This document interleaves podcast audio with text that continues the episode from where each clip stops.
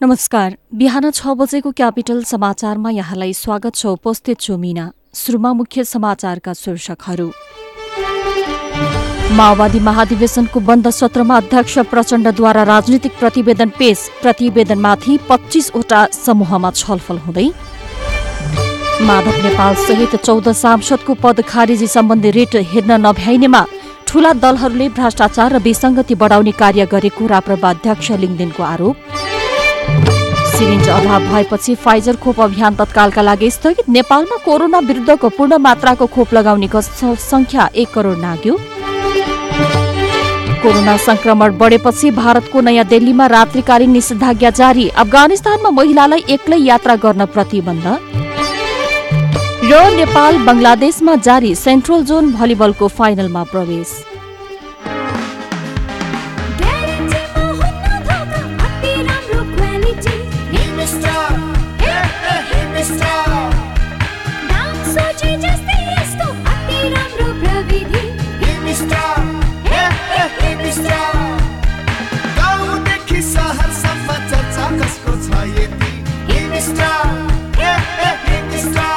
उच्च प्रविधि सर्वसुलभ मूल्य हिमस्टार प्राइस सोचे जस्तै सामान खोजे जस्तै Nicholson Secondary School College proudly announces admission open in Bachelor in Business Management BBM. Also available programs BBS, MBS, BBM, Plus 2 Management. For details, Nicholson Secondary School College affiliated to TU Sallaghari Bhaktapur. Contact zero one double six one zero double six two double six one five nine three one. संघीय राजधानी काठमाडौँबाट प्रसारण भइरहेको capital समाचार काठमाडौँमा capital FM ninety two point four megahertz Gandaki प्रदेशमा radio Sarangi ninety three point eight megahertz प्रदेश एकमा radio Sarangi one one point three megahertz र Saptarangi FM one one point six megahertz सहित देशभरका विभिन्न पैंतिसवटा रेडियो स्टेशनबाट एकैसाथ सुनिरहनु भएको छ। हामीलाई अनलाइनमा सीएफएम अन्यु डट कम र रेडियो सारङ्गी डट कमबाट पनि संसारभर साथ सुन्न सकिन्छ। समाचार अब विस्तारमा। माओवादी अध्यक्ष पुष्पकमल दाहाल प्रचण्डले आफ्नो राजनीतिक प्रतिवेदन प्रस्तुत गर्नुभएको छ। राजधानीको कमलादेशस्थित महाधिवेशन स्थलमा हिजोदेखि शुरू भएको बन्द सत्रमा प्रचण्डले राजनीतिक प्रतिवेदन पेश गर्नुभएको हो। एक्काइसौं शताब्दीमा समाजवादको नेपाली बाटो शीर्षकको राजनीतिक प्रतिवेदनमा प्रचण्डले शान्तिपूर्ण राजनीतिमा प्रवेश गरेसँगै माओवादीको उतार चढ़ाव र समग्र विशेषमा विश्लेषण गर्नुभएको छ। प्रतिवेदनमा माओवादी आन्दोलनको माग अनुसार अझै पनि देशमा संघीयता र पहिचानका मुद्दा संस्थागत हुन नसकेको उल्लेख गरिएको छ। संविधानमा अझै पनि केही सीमाहरू रहेको बताउँदै उहाँले वर्ग जाति र क्षेत्र तथा समुदायको पहिचान र अधिकार सहित संघीयता जन अपेक्षा अनुरूप संस्थागत हुन नसकेको उल्लेख गर्नुभएको छ। उहाँले प्रतिवेदनमा यी घनीभूत विषयमा संविधान संशोधनको आवश्यकता पनि औल्याउनु भएको छ। दाहालले पार्टीको सही रूपान्तरणको ठोस योजना कार्यान्वयन बिना अगाडि बढ्न सम्भव नभएको पनि दावी गर्नुभएको छ।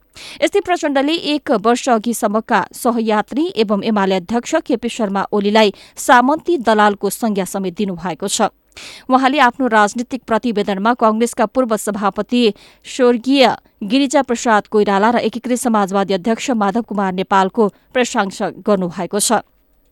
अध्यक्ष प्रचण्डले प्रस्तुत गरेको राजनीतिक प्रतिवेदनमाथि छलफलका लागि विभिन्न पच्चीसवटा समूह गठन गरिएका छन्। ती समूहहरूले अहिले दाहालको प्रतिवेदन अध्ययन तथा छलफल गरिरहेका छन्। यसका लागि विभिन्न प्रदेश र जनवर्गीय संगठनहरूका छुट्टा छुट्टै समूह बनाइएका छन्।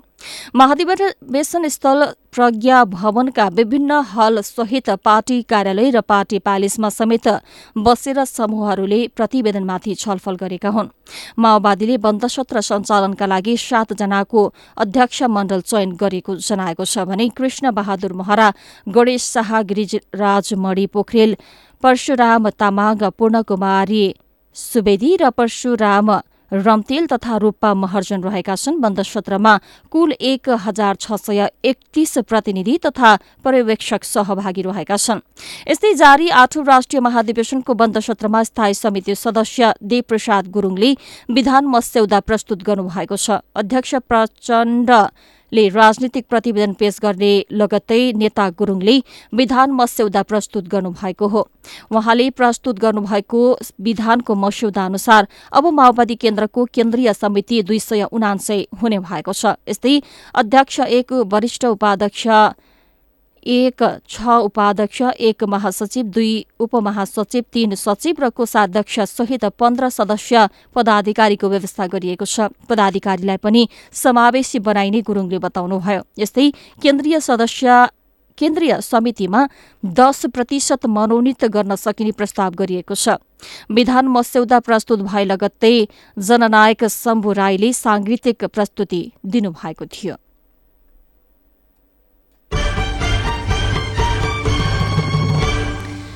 सर्वोच्च अदालतमा नेकपा एमाले निष्कासन गरेको माधव कुमार नेपाल सहित चौधजना सांसद निर्वाचन आयोग र सभामुख विरूद्ध परेको मुद्दाको सुनवाई हेर्न नभ्याइने सूचीमा राखेको छ।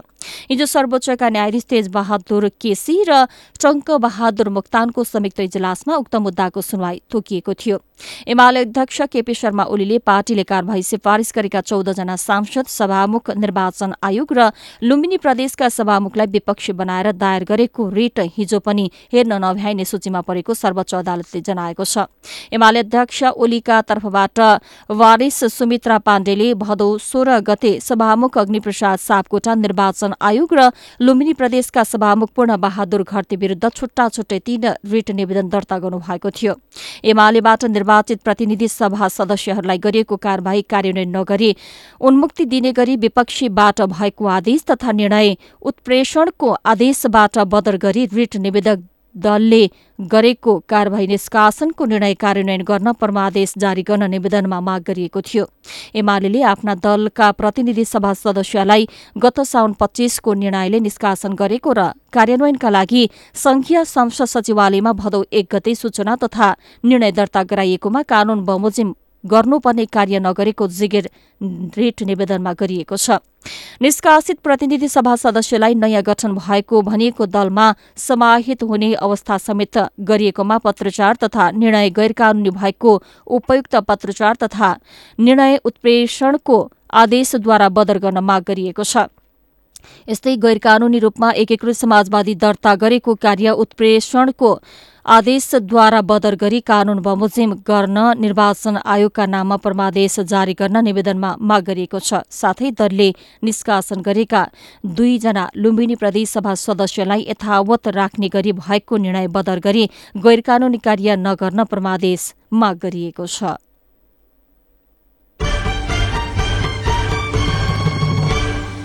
राष्ट्रिय प्रजातन्त्र पार्टीका अध्यक्ष राजेन्द्र लिङदेनले नेपालका ठूला तीन दल पूर्व राजा ज्ञानेन्द्रको विरोध गरेर आफ्नो संगठन विस्तारमा लागेको आरोप लगाउनु भएको छ। पूर्वी नवलप्रासीको सदरमुकाम कावासोतीमा हिजो आयोजित आमसभामा बोल्दै उहाँले पूर्व राजाको विरोध गरेर आफ्नो संगठन मजबुत हुन्छ भन्ने भ्रममा ठूला दलहरू अघि बढेको चर्चा गर्नुभयो। नेपालका ठूला तीनवटा दलहरूले दुई हजार बैसठी त्रिसठीमा जनआन्दोलन गर्ने नाममा जनचाहना विपरीत हिन्दू धर्म फालेको र देशलाई सिक्किमीकरणतर्फ लगेको उहाँले आरोप लगाउनु भएको छ। अध्यक्ष लिङदेनले ठूला तीन दलले भ्रष्टाचार र विसंगति बढाउने बाहेक देश र जनहितमा एउटा पनि काम नगरेका कारण उनीहरूबाट देश जोगाउने राजनीतिक एजेण्डा राप्रपाको भएको बताउनु भएको छ। यस्तै उहाँले कमल थापाको नाम उच्चारण नगरेर राजाको विरोध गरेर चर्चामा आउन खोज्नेहरूबाट देश जोगाउन पर्ने बताउनु भएको छ। लिङदेनले कंग्रेस एमाले र माओवादीका नेताहरूले भ्रष्टाचारलाई संस्थागत गरेका कारण जनतामा राजनीतिमै वितृष्णा जागेको पनि दावी गर्नुभएको छ। देशका ठूला दल आसनमा रहँदा जनताको अवस्था नहेरिएको बरु भ्रष्टाचार संस्थागत भएको उहाँले आरोप लगाउनु भएको छ।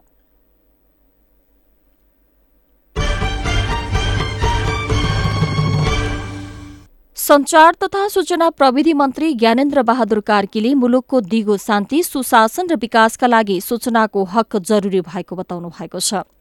राष्ट्रिय सूचना आयोगले हिजो आयोजना गरेको सूचनाको हकमा महिला सहभागिता चुनौती र अवसर विषयक राष्ट्रिय गोष्ठीको उद्घाटन गर्दै उहाँले आफ्नो आफ्नो तर्फबाट सूचनाको हक कार्यान्वयन गर्न आग्रह समेत गर्नुभएको छ। उहाँले राज्य र नागरिकलाई सुसूचित गरेर बलियो बनाउन सूचनाको हक आवश्यक भएको र लोकतन्त्र आइसकेपछि महिलाका उत्थानको कार्यक्रम पनि अघि बढ़िसकेको बताउनु भएको छ। राष्ट्रिय महिला आयोगका अध्यक्ष कमला पराजुलीले सूचना हुने व्यक्ति कुनै व्यक्ति सबैभन्दा बढ़ी शक्तिशाली हुने भएकाले सूचनाको हकमा महिलाको विशेष ध्यान दिनुपर्नेमा जोड़ दिनुभएको छ। उहाँले राज्यका सूचना सबैले थाहा पाउनका लागि राजनीतिक दलको ठूलो भूमिका रहेको र स्थानीय तहका जनप्रतिनिधिहरूको त्यसमा अझ ठूलो योगदान रहेको उल्लेख गर्नुभएको छ।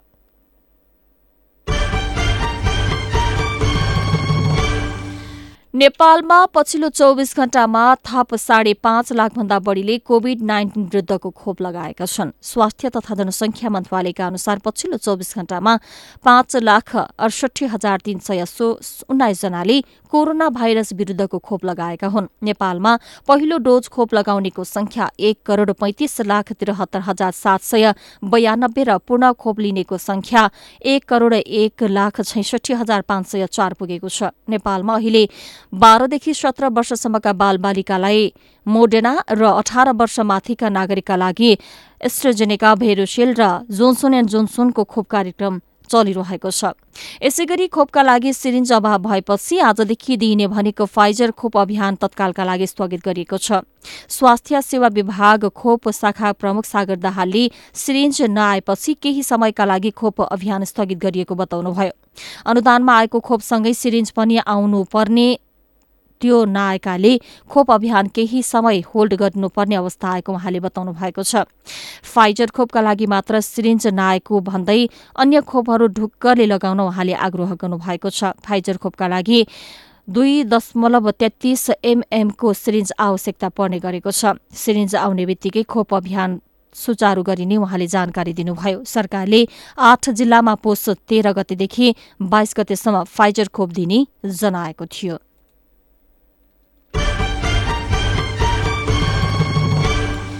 नेपाल विद्युत प्राधिकरणले अब भाडामा बस्नेसँग बढ़ी महसुल लिने ग्राहकको घरमा लाइन काट्ने भएको छ।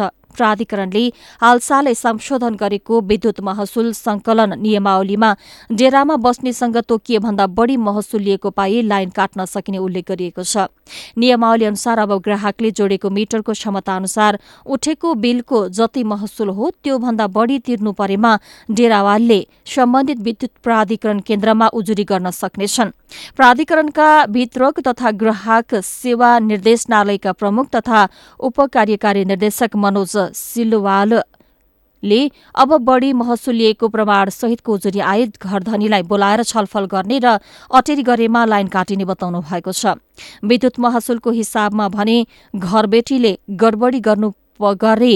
गुनासो धेरै पहिलेदेखि नै प्राधिकरणमा आएको जनाइएको छ। काठमाडौँमा धेरैजसो घरबेटीले विद्युत महसुल पन्ध्रदेखि बीस रूपियाँ प्रति युनिटको दरले लिने गरेको पाइएको छ।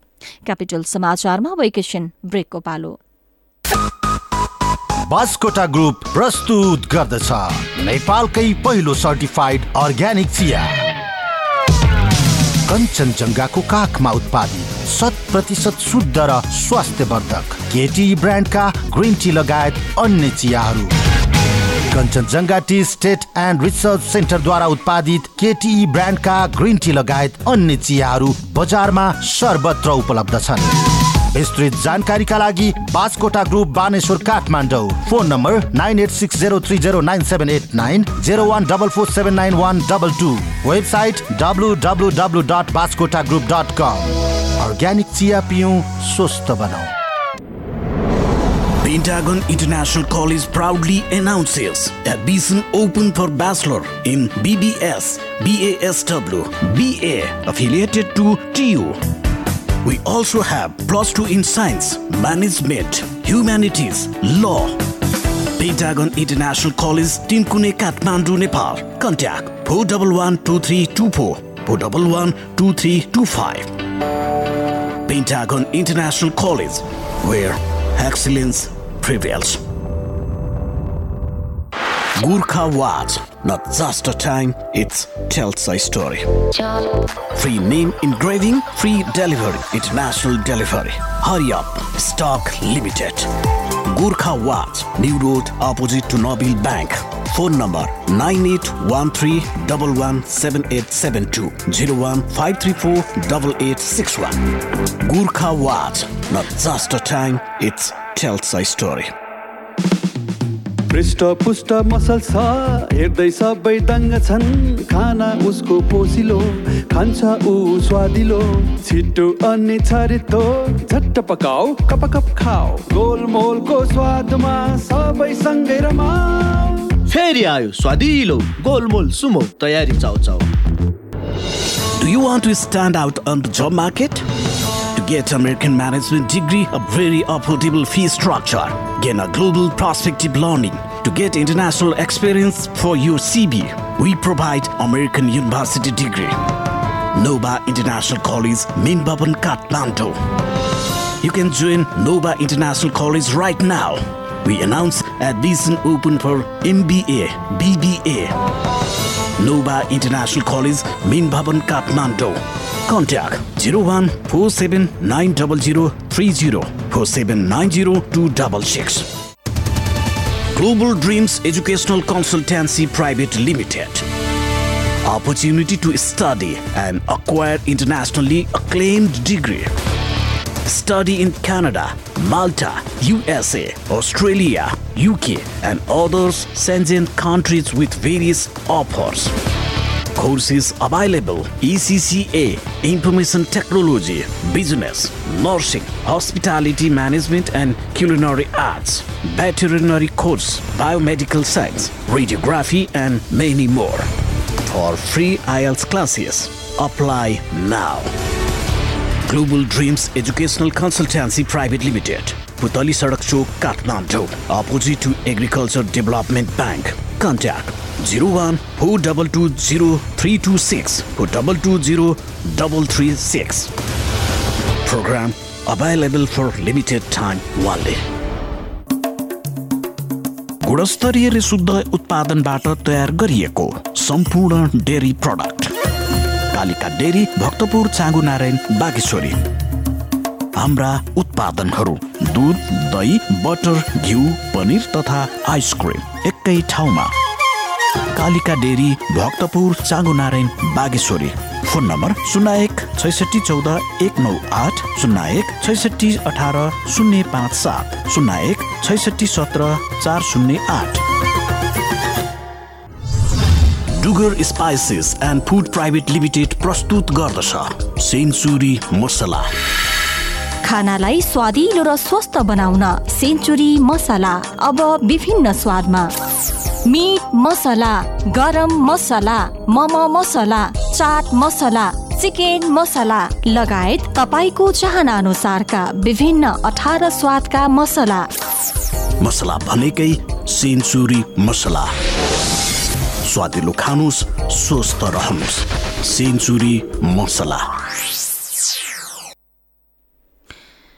ब्रेकपछि पुनः स्वागत छ अब समाचार। अमेरिकी सरकारको मिलेनियम च्यालेन्ज कर्पोरेसन एमसीसी र नेपाल सरकार बीच भएको अनुदान सहयोग सम्बन्धी सम्झौता एमसीसी कम्प्याक्टलाई धेरै नगिजोल्न विज्ञ विज्ञहरूले सुझाव दिएका छन्। हिजो बहसमा बोल्दै विभिन्न क्षेत्रका विज्ञहरूले सरकारलाई जतिसक्दो चाँडो एमसीसी कम्प्याक्ट संसदबाट अनुमोदन गर्न सुझाव दिएका छन्। लामो समय एमसीसीसँग सम्बन्धित आलोचना टिका टिप्पणी हुँदा नेपाल र अमेरिका बीचको चौहत्तर वर्ष लामो सम्बन्धमा असर पर्ने हुँदा यसलाई जतिसक्दो चाँडो ठुङ्गोमा पुर्याउनु पर्ने विज्ञहरूले जोड़ दिएका छन्। एमसीसीको विषयलाई लिएर अनावश्यक नकारात्मक टिका टिप्पणी भएका कारण यस विषयमा सरकार र प्रमुख राजनैतिक दलहरूले आम नागरिकलाई प्रश्न पार्नुपर्ने आवश्यकता रहेको विज्ञहरूले औल्याएका छन्। बजेट अभावमा स्तरोन्नति हुन नसकेका सुदूरपश्चिम प्रदेशका नौवटै जिल्लामा विमानस्थलका लागि बजेट विनियोजन गरिएको छ। सुदूरपश्चिम प्रदेशको कैलालीको धनगढ़ी कञ्चनपुरको मचगाउँ बैतडीको पाटन दार्चुलाको गोकुलेश्वर अछामको साफेवगर कमल बजार बझाङ बाजुरा डडेलधुरा र डोटीको देपाल विमानस्थलका लागि बजेट विनियोजन गरिएको हो। संस्कृति पर्यटन तथा नागरिक उड्डयन मन्त्री प्रेम बहादुर आलेलको अध्यक्षतामा हिजो बसेको क्यानको बैठकले कैलालीको धनगढ़ी विमानस्थलका लागि एक अर्ब अछामको साफेबगर कमल बजार विमानस्थलका लागि छ करोड़ रूपियाँ विनियोजन गरेको हो। यस्तै कञ्चनपुरको मचगाउँ विमानस्थलका लागि दुई करोड़ एकाउन्न लाख बत्तीस हजार बैतडीको पाटन विमानस्थलका लागि एक करोड़ पचास लाख चौ चौवालिस हजार। दार्चुलाको गोकुलेश्वर विमानस्थलका लागि दुई करोड़ पैंसठी लाख अडचालिस हजार बझाङ विमानस्थलका लागि बाह्र लाख उनान्से हजार विनियोजन गरिएको छ। यसै गरी बाजुरा विमानस्थलका लागि अठार लाख छिहत्तर हजार डडेलधुरा विमानस्थल सम्भाव्यता अध्ययनका लागि पचास लाख र डोटी विमानस्थलका लागि दुई सय पचास मिटर धावन मार्ग थप गर्न टर्मिनल टावर निर्माण र जग्गा अधिग्रहणका लागि अठार करोड़ एकसठी लाख चौहत्तर हजार रूपियाँ विनियोजन गरिएको छ। सुदूरपश्चिमका साना विमानस्थलको स्तर उन्नतिदेखि कैलालीको धनगढ़ीमा रहेको विमानस्थललाई क्षेत्र स्तरको बनाउनका लागि दुई सय पचास बिघा जमीन अधिग्रहण तथा दुई हजार पाँच सय मिटर धावन मार्गका लागि बजेट विनियोजन गरिएपछि यहाँका नागरिक खुसी भएको देपाल सिलगढ़ी नगरपालिका दुईका वडा अध्यक्ष राजेन्द्र खड्काले बताउनु भएको छ।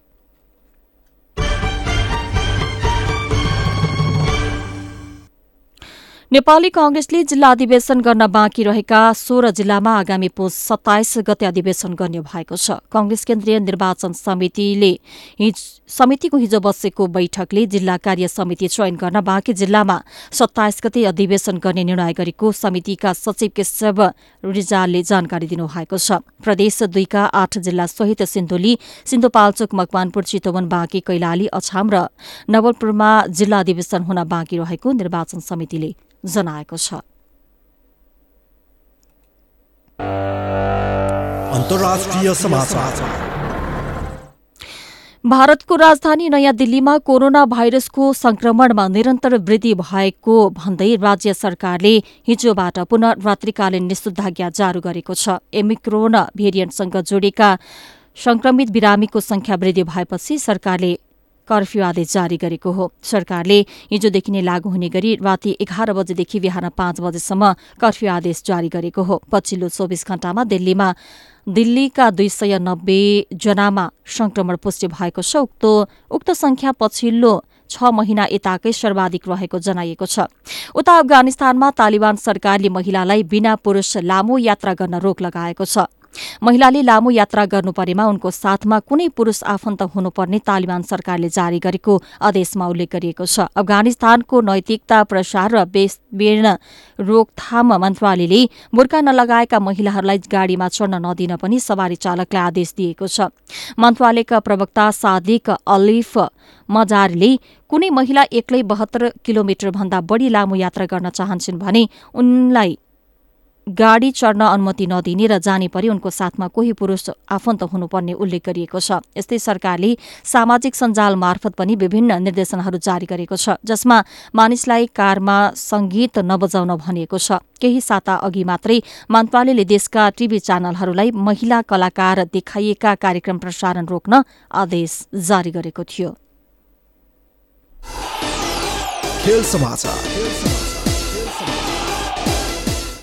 र नेपालको महिला टोलीले बंगलादेशमा जारी एसियन सिनियर सेन्ट्रल जोन पुरूष तथा महिला भलिबल च्यालेन्ज कपमा लगातार पाँचौं जित निकालेको छ। ढाकामा हिजो राउण्ड रोबिनको अन्तिम खेलमा किर्गिस्तानलाई तीन शून्यको सोझो सेटमा हराउँदै नेपालले लगातार पाँचौं जित दर्ता गरेको हो। अपराजित रहेको नेपालले किर्गिस्तानमाथि पच्चीस आठ पच्चीस चौध र पच्चीस सत्रको सेटमा जित निकालेको हो। यससँगै नेपालले शीर्ष स्थानमा रहँदै फाइनलमा स्थान बनाएको छ। नेपालले पाँच खेलमा चौध अङ्क जोडेको छ। यसअघि नेपालले पहिलो खेलमा श्रीलंकालाई दुई तीन दुई सेटमा हराएको थियो। दोस्रो खेलमा नेपालले मालदेव्सलाई तीन शून्य र तेस्रो खेलमा मालदेव्सलाई तीन शून्यको सेटमा हराएको थियो। यस्तै चौथो खेलमा उज्बेकिस्तानलाई तीन शून्यको सोझो सेटमा हराउँदै नेपाल एक खेल अगावै फाइनल पुगेको थियो। अब नेपालले उपाधिका लागि उज्बेकिस्तानसँग आज खेल्नेछ। हिजो नै श्रीलंकालाई तीन दुईको सेटमा हराएर उज्बेकिस्तानले फाइनलमा स्थान पक्का गरिसकेको छ। खेल समाचारसँगै बिहान छ बजेको क्यापिटल समाचार सकियो अन्त्यमा मुख्य समाचारका शीर्षकहरू। माओवादी अधिवेशनको बन्द क्षेत्रमा अध्यक्ष प्रचण्डद्वारा राजनीतिक प्रतिवेदन पेश। प्रतिवेदनमाथि पच्चिसवटा समूहमा छलफल हुँदै माधव नेपाल सहित चौध सांसदको पद खारेजी सम्बन्धी रिट हेर्न नभ्याइनेमा ठूला दलहरूले भ्रष्टाचार र विसङ्गति बढाउने कार्य मात्रै गरेको राप्रपा अध्यक्ष आरोप। सिरिन्ज अभाव भएपछि फाइजर खोप अभियान तत्कालका लागि स्थगित। नेपालमा कोरोना विरुद्धको पूर्ण मात्राको खोप लगाउनेको संख्या एक करोड नाग्यो। कोरोना संक्रमण बढेपछि भारतको नयाँ दिल्लीमा रात्रिकालीन निषेधाज्ञा जारी। अफगानिस्तानमा महिलालाई एक्लै यात्रा गर्न प्रतिबन्ध। र नेपाल बङ्गलादेशमा जारी सेन्ट्रल जोन भलिबलको फाइनलमा प्रवेश। हवस् बिहान छ बजेको क्यापिटल समाचार सकियो। हामी नौ बजे अर्को समाचारका साथ उपस्थित हुनेछौँ। अहिलेलाई मिना बिदा हुन्छु। नमस्कार।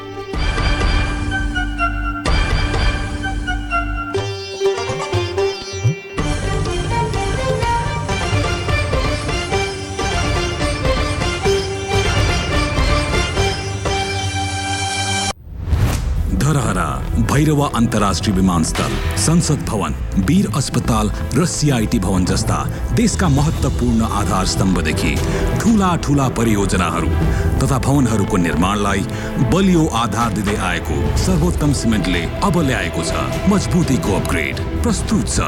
त्रिपन्न ग्रेड र त्रिचालिस ग्रेडको सर्वोत्तम सिमेन्ट। अपग्रेडेड स्ट्रेन्थका साथ जसले हुन्छ निर्माण अझ धेरै बलियो। कति दिन भइसक्यो मलाई एउटा ठुलो मान्छेले यो दुर्व्यवहार गर्छ। म के गरौँ? आज भोलि मलाई स्कुल जानै मन लाग्दैन भने स्कुल जाँदा कुटाइ खाइन्छ कि भन्ने डर मात्र लागिरहन्छ मैले काम गर्ने ठाउँमा खालि कुटिरहन्छन् गाली गर्छन् पढ्न जान पनि पाउँदिनँ। मलाई कति पढ्न मन लाग्छ म के गरौँ? के तपाईँ पनि यस्तै समस्यामा पर्नु भएको छ? यदि छ भने बालबालिकाको साथी बाल हेल्पलाइनको फोन दस नौ आठमा सम्पर्क गरौँ। यसमा फोन गर्दा पैसा लाग्दैन।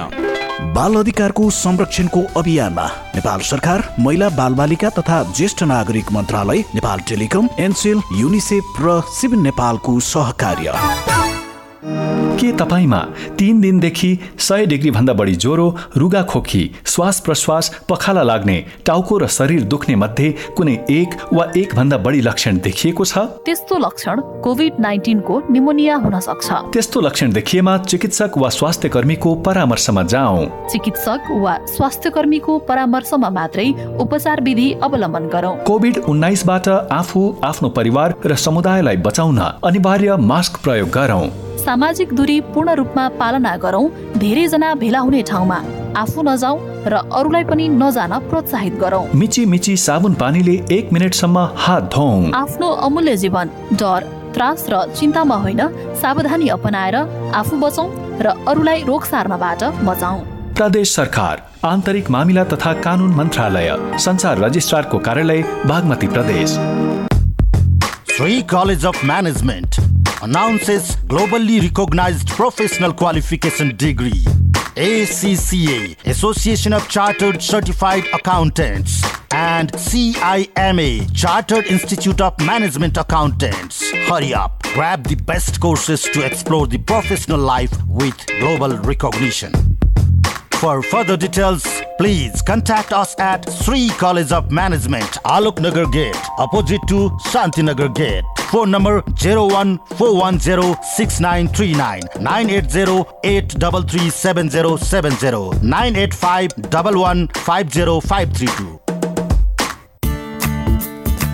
Nicholson Secondary School College proudly announces admission open in Bachelor in Business Management BBM also available programs BBS, MBS, BBM, plus 2 management. For details, Nicholson Secondary School College affiliated to TU, Sallagari, Bhaktapur. Contact 01 6610 662 6615 931.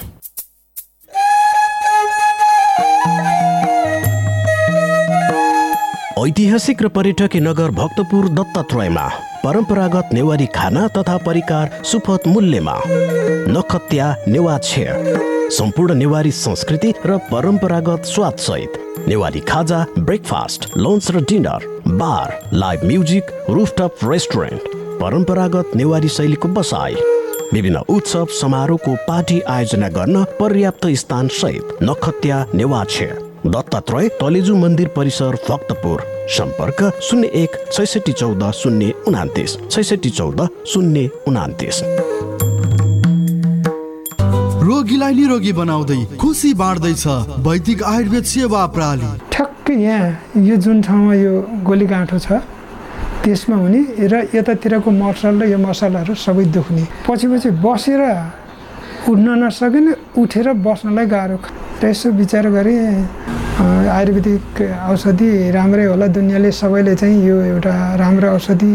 त्यस कारणले भइदियो भने मलाई पनि राम्रो नभए पनि एकचोटि ट्राई त मैले फर्स्ट त्यहीँ गर्छु भनेर म वैदिकमा गएँ। डाक्टर साहबले त्यहाँ जुन निर्देशनअनुसार भन्नुभएको थियो त्यही अनुसार मैले त्यो औषधि सेवन गरेँ। मेरो दुख्ने चाहिँ पहिला जस्तै दुख्दै नदुख्ने भयो। वैदिक आयुर्वेद सेवा प्रणाली लाइन चौक नारायणगढ। फोन शून्य छप्पन्न पाँच पन्चानब्बे एक सय चौरात्तर। मोबाइल अन्ठानब्बे पाँच पचास पचास नौ सय चौतिस। ट्याङ्ला चौक कृतिपुर काठमाडौँ। अन्ठानब्बे पाँच बाह्र चालिस नौ सय चौतिस। हाम्रो सभ्यता हाम्रो संस्कृति अनि आफ्नै मौलिकता। ऐतिहासिक र पर्यटकीय नगर भक्तपुरमा Travelers Coffee and Cafe Private Limited, Dattatray Square, Bhaktapur. We organize tours and travels. We serve all tickets, all types of transportation, jeep, taxi, etc. Homestay, hotel booking, lunch, breakfast and dinner. Delicious and attractive ceremony cakes. We provide home delivery also. We serve culture night with traditional dances and music. Travelers Coffee and Cafe Private Limited, Dattatray Square, Bhaktapur. Phone number 01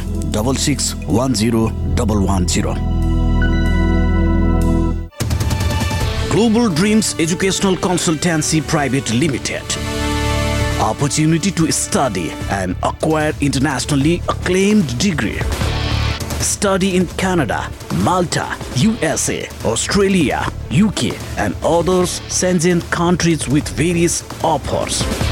Courses available ECCA, Information Technology, Business, Nursing, Hospitality Management and Culinary Arts, Veterinary Course, Biomedical Science, Radiography, and many more. For free IELTS classes, apply now. Global Dreams Educational Consultancy Private Limited, Putali Sadak Chowk, Kathmandu, opposite to Agriculture Development Bank. Contact 01 4220 326 4220 336. Program available for limited time only. Capital FM 92.4 Saint Person to use. प्रश्न सटिक सफा जवाब। एउटा सिधापनको खोज। सिधा कुरा।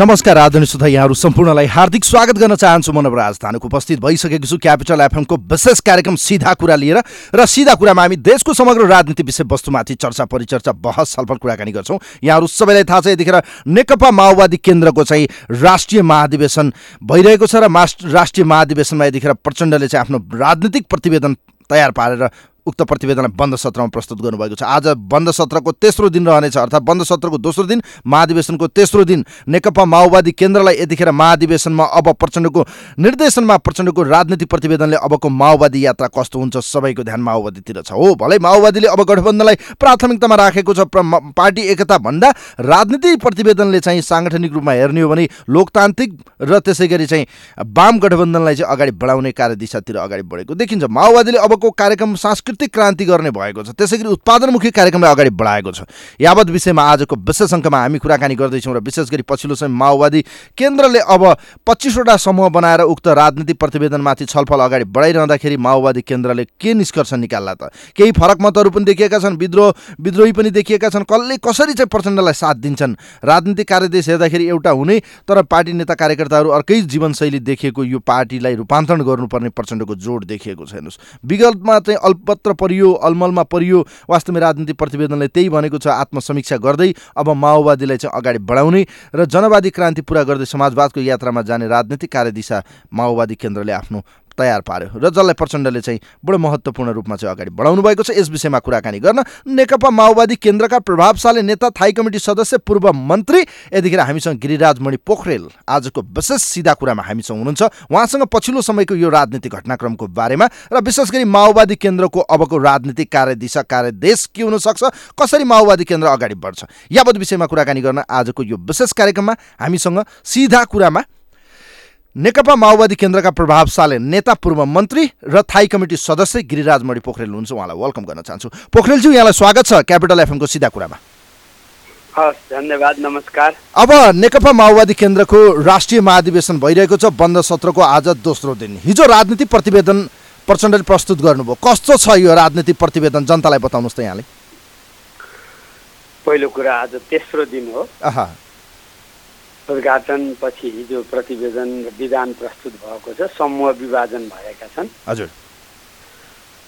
त्यसपछि हामी कमल बहादुर महरा सहित हामी अध्यक्ष मण्डलमा छौँ। अध्यक्ष मण्डलले आज दिनभरि छलफलको लागि समय दिएको छ। पच्चिसवटा समूहहरू छन्।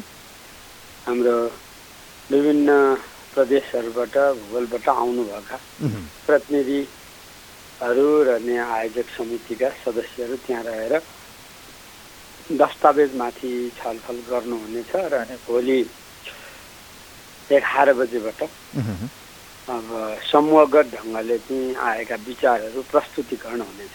अब जस्तो तपाईँहरू अध्यक्ष मण्डलमा हुनुहुन्छ तपाईँहरूले जस्तो यो समूहहरू विभाजित गर्नुभएको छ पच्चिसवटा समूह बनाउनु भएको छ त्यो समूहले के के गर्छ त यो यो तपाईँहरूको राजनीतिक प्रतिवेदनलाई? राजनीतिक प्रतिवेदन र विधान दुइटै हामीले चाहिँ उहाँहरूलाई दिएका छौँ। अब पहिलो कुरा त अध्यक्षले एउटा वैचारिक राजनीतिक कार्यदिशा अबको के हुनुपर्छ भन्ने कुरामा आधारित भएर प्रस्तुत गर्नुभएको छ। त्यसमा पहिलो त विषय प्रवेश छ। अहिलेको एक्काइसौँ शताब्दीमा नेपाली समाजवादी क्रान्तिको बाटो के हो भन्ने कुरालाई आधारित गरेर यो प्रस्तुत भएको छ। अन्तर्राष्ट्रिय परिस्थितिको समीक्षा छ राष्ट्रिय परिस्थितिको समीक्षा छ। हाम्रो कम्युनिस्ट आन्दोलनका चाहिँ हाम्रा समीक्षाका विषयहरू छन्। अबको नेपाली समाजवादी क्रान्तिको चाहिँ मोडल के हुन्छ? त्यो सन्दर्भमा यतिखेर विश्वमा भएका परिवर्तनहरू विज्ञान र प्रविधिको क्षेत्रमा भएको परिवर्तन जलवायु परिवर्तनमा भएको परिवर्तन त्यस्तै किसिमले अब यो साम्राज्यवादको चरित्रमा आएको परिवर्तन यस्ता धेरै विषयहरू चाहिँ को आलोकमा चाहिँ अब नेपाली क्रान्तिलाई तपाईँहरूको यात्रा अब के हुन्छ त पोखरेलजी? किनभने तपाईँले हेर्नु भएको छ अन्य राजनीतिक दलहरूलाई विशेष गरी अहिले एमालेको हालसालै सकिएको महाधिवेशनलाई फर्केर हेर्ने हो भने उहाँहरूले जनताको बौद्धले जनवाद जब जसलाई अगाडि बढाउने मार्गदर्शकको रूपमा चाहिँ यो सिद्धान्तलाई अगाडि बढाउने भनिरहँदा तपाईँहरूको ठ्याक्कै के हुन्छ त अबको यात्रा भन्नुहोस् त? अबको राजनीतिक कार्यदिशा के तपाईँहरूको? मैले अघि चर्चा गरेँ हाम्रो राजनीतिक कार्यदिशा मूलभूत रूपमा अब एक्काइसौँ शताब्दीमा वैज्ञानिक समाजवादी क्रान्तिलाई हामीले चाहिँ त्यसैको वरिपरि हामी छलफल गरिराखेका छौँ। यहाँले के कुरालाई ध्यान दिनुपर्छ भनेदेखि हामी महान जनयुद्ध संयुक्त जनआन्दोलन शान्ति प्रक्रिया संविधान निर्माण हुँदै हामी यहाँ आएका छौँ। र अब बहत्तर सालमा जारी भएको हाम्रो संविधानका पाँचवटा महत्त्वपूर्ण स्तम्भहरू छन्। गणतन्त्र छ सङ्घीयता छ धर्मनिरपेक्षता छ समानुपातिक समावेशिता छ र त्यसमा अर्को एउटा समाजवाद उन्मुक्ता। त्यो समाजवाद उन्मुक्ता भनेको के हो? अब मलाई तपाईँले अन्य पार्टीको चर्चा त गर्नुभयो। अब महाधिवेशन त गर्नुभयो उहाँहरूले। नेपालमा समाजवादी क्रान्तिको बारेमा छलफल मैले सुनेको छैन। उहाँहरूले यो मोडेलमा जाने होइन म तपाईँ अब यो विषयमा बौद्धिकता हासिल गरेको राजनीतिज्ञ हुनुहुन्छ हेर्नुहोस् जनताले बुझ्नु भएको छ गिरिराजमुनि पोखरेलज्यू मलाई भन्नुहोस् त आज आजको विश्व भने पुँजीवादतिर हिँडिसकेको अवस्थामा तपाईँहरू समाजवादतिर कसरी फर्किनुहुन्छ कसरी यो चाहिँ सम्भव छ भन्नुहोस् त। पहिलो कुरा चाहिँ यहाँले यो मानव विकासको इतिहासलाई पनि हेर्नुपर्छ। र यो विकासको प्रक्रियामा हामी आदिम साम्यवाद हामी चाहिँ दासयुग सामन्तवाद पुँजीवाद हुँदै हामी समाजवाद र साम्यवादतिर जान्छौँ। पहिलो त्यो मानव विकासको एउटा प्रक्रिया छ। यहाँले भन्नुभएको पुँजीवादमा गइसकेपछि कसरी समाजवादतिर जान्छ? यहीँनिर त गाँठी कुरा छ। हगि तपाईँले आइन्स्टाइनको नाम सुन्नुभएको छ। है? आइन्स्टाइन जस्तो साइन्टिस्टले अब समाजवाद नि किन भनेर लेख्नुभयो? उहाँ राजनीतिक व्यक्ति त हुनुहुन्न थियो होइन? उहाँले यो चाहिँ यो विज्ञानले पुष्टि गरेको कुरा हो मानव जातिले पुष्टि गरेको कुरा हो। पुँजीवादमा अब गइराखेको छ हाम्रो पुँजीवाद पनि अलिक दलाल र नोकरसाही पुँजीवादको चाहिँ यसमा अलिकति वर्चस्व छ। हामी अहिले हाम्रो दस्तावेजमै छलफल भएको छ न हामी सामन्तवादी कोणबाट न पुँजीवादी कोणबाट एउटा यस्तो खालको मोडमा हामी आइपुगेका छौँ। एकातिर हामीले राष्ट्रिय पुँजीको विकास पनि गर्नुपर्ने छ हो, हो, होइन। अर्कातर्फबाट चाहिँ अब हामीले मानव जातिलाई एउटा सुखी र समृद्ध बनाउनको लागि बनाउनको लागि उसलाई चाहिँ त्यस्तो प्रणाली पनि दिनुपर्ने छ। जहाँ चाहिँ विभेदहरू नहोस् जहाँ चाहिँ असमानता नहोस् जहाँ चाहिँ अन्याय अत्याचार नहोस् त्यो त समाजवाद हुँदै साम्यवादले मात्रै दिन सक्दछ त्यो कुरा। त्यस कारणले विश्वले अहिले पनि चिनमा एक ढङ्गले चाहिँ समाजवाद निर्माणको प्रक्रिया चलिराखेको छ। तपाईँ सोभियत सङ्घको क्रान्ति भयो त्यहाँ उल्टियो क्युबा उत्तर कोरिया। तर यो पुँजीवादको चाहिँ क्रान्ति नभइकन गिरिराजमणि पोखरेलज्यू पोखरेलज्यू जस्तो यो म- पुँजीवादीहरू म- या पुँजीवादको चाहिँ हामी पुँजी निर्माण नगरिकन कसरी समाजवाद हुन्छ? पहिले त पुँजी चाहिएला नि त होइन र भन्नुहोस् त। ठिक कुरा हो। एकातिर हामीले चाहिँ पुँजीको विकास पनि गर्नुपर्ने छ। अर्कातिर चाहिँ त्यो पुँजीवादको विकाससँगै चाहिँ त्यहाँ श्रमिक वर्ग र पुँजीपतिहरूको बिचमा एउटा अन्तर्विरोध पनि सँगसँगै आइराखेको हुन्छ। हामीले के हेर्नु पर्यो भन्दाखेरि अहिले तपाईँ जो जलवायु परिवर्तनका विषयहरू आएका छन् के कारणले आयो? मान्छे र प्रकृतिको बिचमा जुन एउटा चाहिँ दूरी सिर्जना भयो नाफाको लागि प्रकृ प्रकृतिमाथि दोहन गर्ने प्रक्रियाहरू चाहिँ अगाडि बढे। जसले प्रकृतिको बचाइराखेको थियो जसले पर्यावरण बचाइराखेको थियो ऊ विस्थापित हुँदै गयो। यसले त एकपछि अर्का यो पुँजीवादले त एकपछि अर्का अन्तर्विरोधहरू सिर्जना गर्दै गर्छ अहिले तपाईँ एउटा शब्द सुन्नुहुन्छ यो भूमण्डलीकृत पुँजीवादको जो कुरा तपाईँले। सुनिराख्नु भएको छ होइन? तपाईँ चाहिँ अब हिजोको जस्तो औद्योगिक क्रान्तिको बेलाको जस्तो छैन मजदुर र पुँजीपतिहरूको सम्बन्ध पनि है? अब एक ढङ्गले तपाईँ डिजिटलाइजेसनको प्रक्रिया सुरु भएको छ र त्यो अतिरिक्त नाफा कमाउने नयाँ प्रक्रियाहरू सुरु भएका छन् यसले मानव जाति अगाडिपट्टि ठुला खालका चुनौती सिर्जना गरेको छ। विज्ञान र प्रविधिलाई प्रयोग गरेर थोरै मान्छेहरूको हातमा चाहिँ विश्वको यो सम्पदा चाहिँ उनीहरूको हातमा पुगेको छ। र यसले बहुसङ्ख्यक मान्छेहरू चाहिँ गरिब हुने प्रक्रिया अगाडि बढेको छ। हिजो मात्रै हाम्रो अध्यक्षले त्यहाँ दस्तावेज प्रस्तुत गरिरहँदाखेरि यो पछिल्लो बेलामा विशेष गरी उन्नाइस सय अस्सी पछिको जुन खालका चाहिँ प्रवृत्तिहरू देखा परेका छन् त्यसले गरिबी बढेर गएको छ। तपाईँ नयाँ खालका चाहिँ रोगहरू देखा परेका छन्। तपाईँ गरिबका चाहिँ किडनी क्यान्सर मुटुका समस्याहरू देखे देखिराखेको छ। जुन खालको चाहिँ कृषि प्रणाली अवलम्बन गरेछ त्यसले चाहिँ यति ठुला खालका चाहिँ समस्या ल्याएको छ माटोको जीवन पनि सकिएको छ मान्छेको जीवन पनि सकिएको। तपाईँ पछिल्लो बेलामा क्यान्सर हस्पिटलको चाहिँ रिपोर्ट हेर्नुहोस् त कस्तो स्थितिहरू छ। ती सबभन्दा गरिबहरूलाई चाहिँ क्यान्सर भइरहेको छ यहीँ भ्यालीभित्रको तपाईँ चाहिँ बागमती सफाइ अभियानमा तपाईँ किन लाग्नु पर्यो? तपाईँ हिजोका त्यो बागमती र विष्णुमतीलाई एकछिन सम्झिनुहोस् त। त्यहाँभित्र कस्तो खालको चाहिँ अवस्था ती नदीमाथि पनि अन्याय गर्ने कामहरू भयो। हामीले थुप्रै कोणबाट यसलाई हेर्नुपर्ने कुराहरू हुन्छ र त्यसैले चाहिँ यतिखेर मानव जातिको हितमा हामीले समाजवादको दिशामा जानु बाहेक अर्को कुनै विकल्प। होइन समाजवाद सुन्दा बडो मिठो शब्द छ क्या। पोखरेलज्यू समाजवादको यो शब्द सुन्दा बडो मिठो शब्द छ। नेपाली काङ्ग्रेसको चाहिँ सरदेव नेता उहाँहरूले मानिरहनु भएको नेता बिपी कोइरालाले पनि समाजवाद नै भन्नुभएको थियो। अहिले तपाईँहरू पनि समाजवाद जनतालाई कमसेकम समानता गरौँ। एउटा निम्नवर्गीय जनतालाई चाहिँ समान बनाउने तपाईँहरूको यो चाहना देख्दा सुन्दा राम्रो छ। तर नेपाली माटो नेपाली आवश्यकता नेपाली जनताको चाहना भए पनि नेपालको प्रकृति र नेपालको स्रोत साधनले भ्याउँछ त कसरी सम्भव छ मलाई भन्नुहोस् त। कुरा कुरा चाहिँ स्रोत साधनको मात्रैको कुरा होइन है।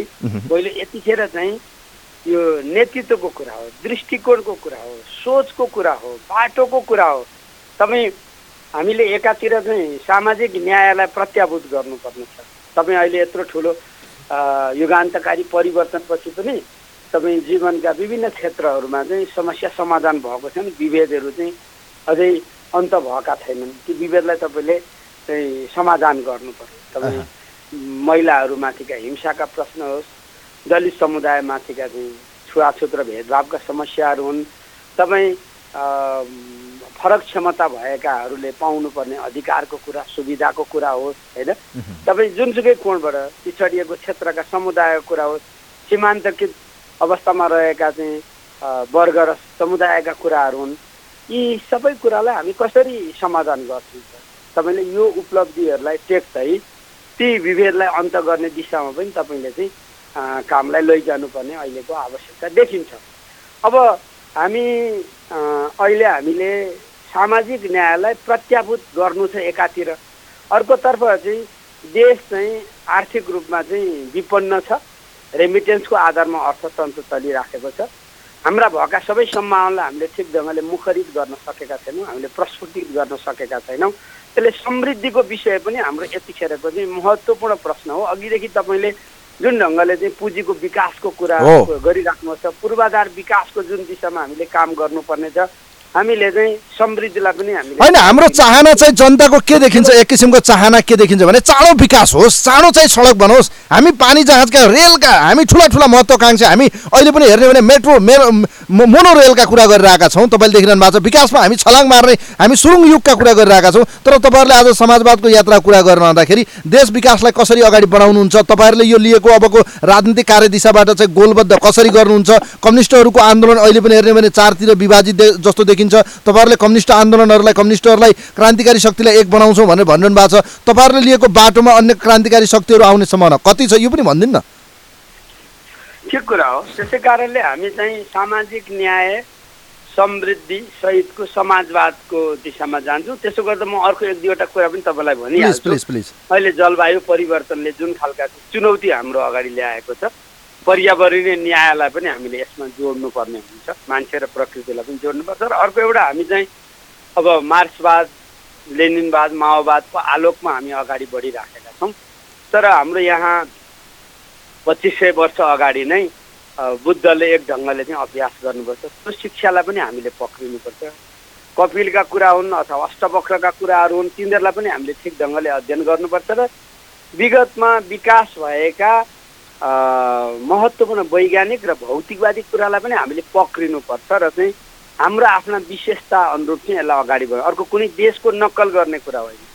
हाम्रो आफ्नो धरातलमा हाम्रा आफ्ना चाहिँ इतिहासमा हाम्रा चाहिँ संस्कृतिहरूमा हाम्रा चिन्तनहरूलाई पक्रिँदै अगाडि बढ्नु पर्दछ त्यसरी अगाडि बढिरहँदाखेरि चाहिँ अब समाजवाद भनेको समुदायमा आधारित भएको चिन्तन हो। हामीले हो। वास्तवमा समुदायलाई नै जागृत गर्नुपर्दछ। हामी बहुजातीय बहुभाषिक बहुसांस्कृतिक मुलुक छौँ। भूगोलमा पनि विविधता छ।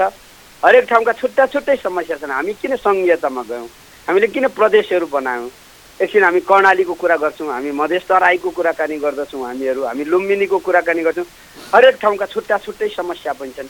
अब हाम्रो ध्यान चाहिँ हाम्रो कहाँ जान्छ त भन्दाखेरि एकातिर हामीले तलबाट समुदायलाई पनि तयार गर्दै गर्दै आफूमाथि भएको अन्याय अत्याचारको विरुद्ध लड्ने र आफ्नो स्रोत साधनहरूमाथि आफ्नो अधिकार कायम गर्ने आफ्नो चाहिँ कर्तव्यलाई चाहिँ ठिक ढङ्गले अगाडि बढाउने पनि हुन्छ। त्यो क्रममा तात्कालिक राजनीतिको दृष्टिकोणले हामी पाँच पार्टीहरू चाहिँ प्रतिगमन विरोधी आन्दोलनमा चाहिँ हामीले एकताबद्ध भयौँ। हामी यसलाई पनि अगाडि बढाउन चाहन्छौँ। अर्कोतर्फबाट हामीले हिजो नेकपा बनायौँ। त्यो नेकपा चाहिँ जुन ढङ्गले चल्नुपर्छ चल्न सकेन। एउटा पक्षको कारणले गर्दाखेरि।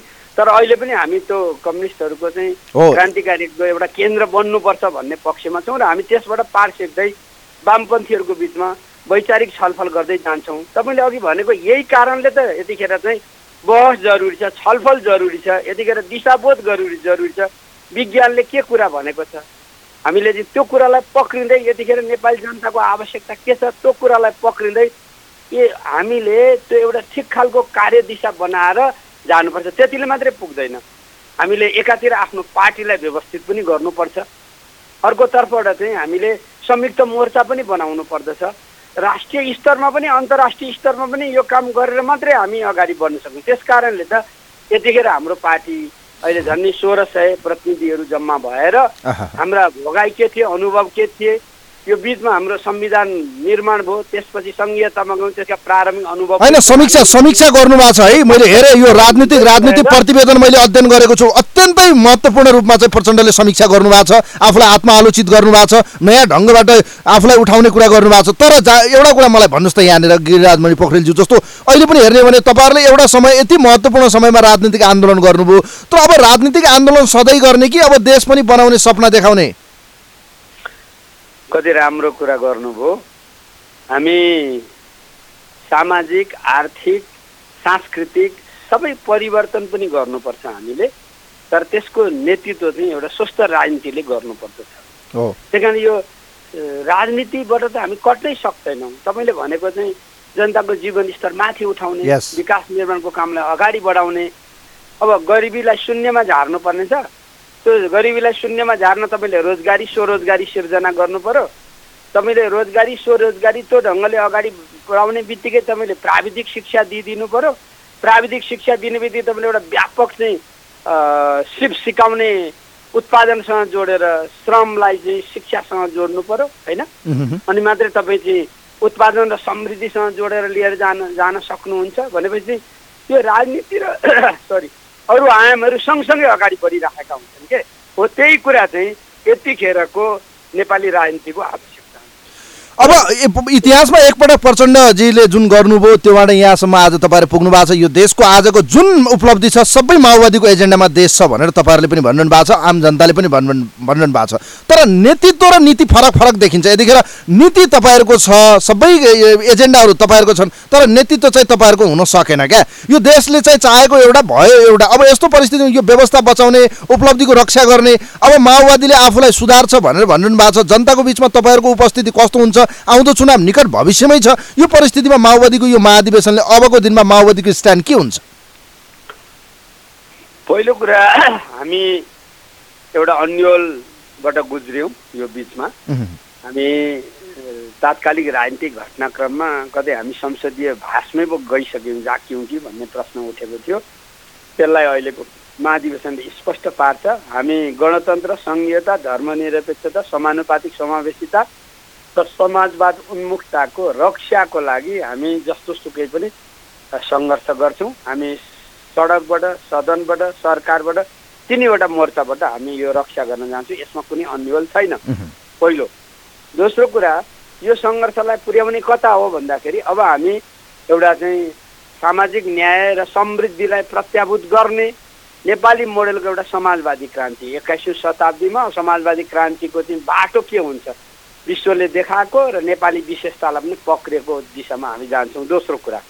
तेस्रो कुरा अहिले हामी यो कुरा गर्नको लागि हाम्रो पार्टी व्यवस्थित थिएन तपाईँहरूलाई थाहा छ वास्तवमा भन्नुहुन्छ भने आन्दोलन सङ्घर्ष युद्धको कोणबाट हामी एउटा महत्त्वपूर्ण शक्तिको रूपमा स्थापित पनि भयौँ। जनताले हामीलाई अनुमोदन पनि गर्नुभयो पटक पटक तर सङ्गठन मामलामा हामी कमजोर रह्यौँ। यसपटक हाम्रो झन् आठ लाख जति सदस्यहरूले चाहिँ नवीकरण गर्नुभएको छ। र अझै हामी त्यसलाई बढाउनेमा छौँ। हाम्रो चाहिँ टोल भेला हाम्रा चाहिँ ओडा हामी पालिका हुँदै प्रदेश सकेर राष्ट्रिय सम्मेलन हुँदै महाधिवेशनमा आइपुग्यौँ हामीहरू। है त?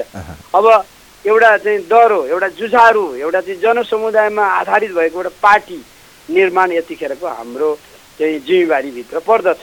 र अहिले हाम्रो दस्तावेजै प्रस्तुत हुँदा पनि अब नेताहरू चाहिँ समुदायमा गएर बस्नुपर्छ।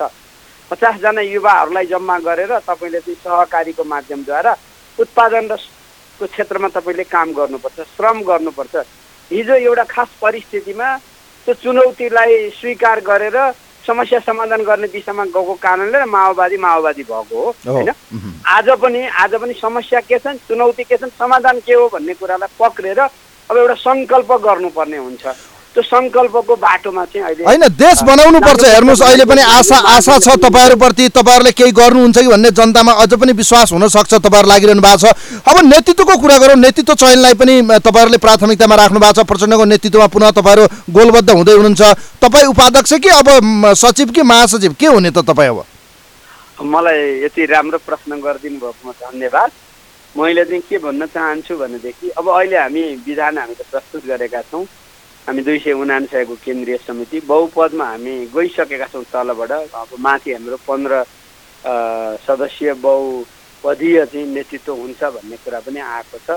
हामी अध्यक्ष कमरेड प्रचण्डकै वरिपरि फेरि एकपटक यो उपलब्धिलाई रक्षा गर्ने समाजवादी क्रान्तिको तयारी गर्ने पार्टीलाई पुनर्निर्माण गर्ने सामाजिक सांस्कृतिक रूपान्तरण गर्ने र फेरि एकपटक चाहिँ अन्तर्राष्ट्रिय सर्वहारा वर्गले पनि अपेक्षा गरेको एउटा उज्यालो दिने गरी गइराखेका छौँ।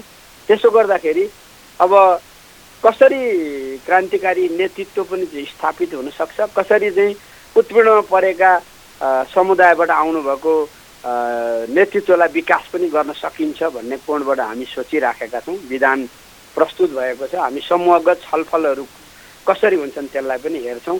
नेतृत्वले कसलाई कुन कुन ढङ्गले लैजाँदाखेरि यो उपयुक्त हुन्छ भन्ने ढङ्गले हेर्नुपर्छ। हामी अलिकति यो बुर्जुवा पार्टीहरूको भन्दा अलिक फरक ढङ्गले निर्मित भएका पार्टी हौँ हामीहरू। होइन तपाईँ अब बौद्धिक व्यक्तित्व हुनुहुन्छ तपाईँको त्यहाँ आवश्यकता छ तपाईँले नेतृत्व गरिरहँदाखेरि पार्टीलाई गोलबद्ध गरिरहँदा तपाईँको नेतृत्व पनि आवश्यक छ। तपाईँको चाहना के अहिले अब उपाध्यक्ष कि महासचिव कि सचिव त? म पार्टीले दिएको काम गर्ने एउटा सिपाही हुँ। नेताहरू हाम्रा चाहिँ साथीहरू सबैले के भन्नुहुन्छ त्यही कुराको आधारमा अगाडि बढ्ने हो। मैले यो फलानै कुरा भनेर अहिले म त्यसरी आफूलाई प्रस्तुत गरेको छैन।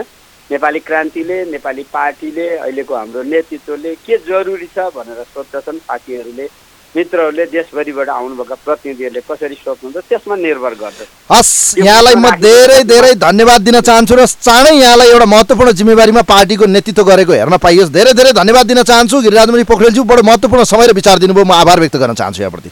यो महाधिवेशनको अहिलेको एउटा प्रक्रियामा यहाँले पनि आज बिहानै यो प्रभातकालीन समयमा यी विचार राख्ने अवसर दिनुभएकोमा क्यापिटल एफएमलाई म धन्यवाद दिन्छु। हस् थ्याङ्क यू सो मच धेरै धेरै धन्यवाद दिन चाहन्छु यतिखेर हामीसँग नेकपा माओवादी केन्द्रका प्रभावशाली उहाँसँग हामीले पछिल्लो समयको राजनीतिक घटनाक्रमको बारेमा सही र सठिक विश्लेषण गऱ्यौँ। यहाँहरू सबैलाई थाहा छ विशेष गरी नेकपा माओवादी केन्द्रको यतिखेरको राष्ट्रिय सम्मेलन राष्ट्रिय महाधिवेशन भइरहेको छ र नयाँ नेतृत्वमा चाहिँ खास गरी प्रचण्ड पुनः रिपिट हुँदै हुनुहुन्छ। उहाँले अबको सांस्कृतिक क्रान्ति उत्पादनको क्रान्ति देशलाई चाहिँ एउटा नयाँ जनवाद सहितको एक्काइसौँ शताब्दीको चाहिँ समाजवाद उन्मुख चाहिँ नेकपा माओवादी तयार पार्ने उहाँले उद्घोष गरेसँगै अब नेकपा माओवादीले यो एजेन्डालाई कसरी जनताको बिचमा लग्ला? जनताले पुँजीवाद रोज्लान् या समाजवाद रोज्लान्? त्यो भने हेरेर बाँकी छ। किनभने विश्व आज समाजवादको यात्रामा विश्व आज सबै पुँजीवादको यात्रामा बढिरहँदाखेरि अब कतातिर जान्छ त देश समाजवाद या पुँजीवाद? यसै यिनै विषयमा रहेर केन्द्रित रहेर कुराकानी गऱ्यौँ। कार्यक्रम सुनिदिनुभयो यहाँहरू सबैलाई धेरै धेरै धन्यवाद दिँदै आजको यो विशेष श्रृङ्खलाबाट कार्यक्रमको प्राविधिक मित्रसँग म पनि बिदा हुन्छु। नमस्कार। विश्वमा कोरोना भाइरसको सन्तास बढिरहेका बेला नेपालमा पनि यसको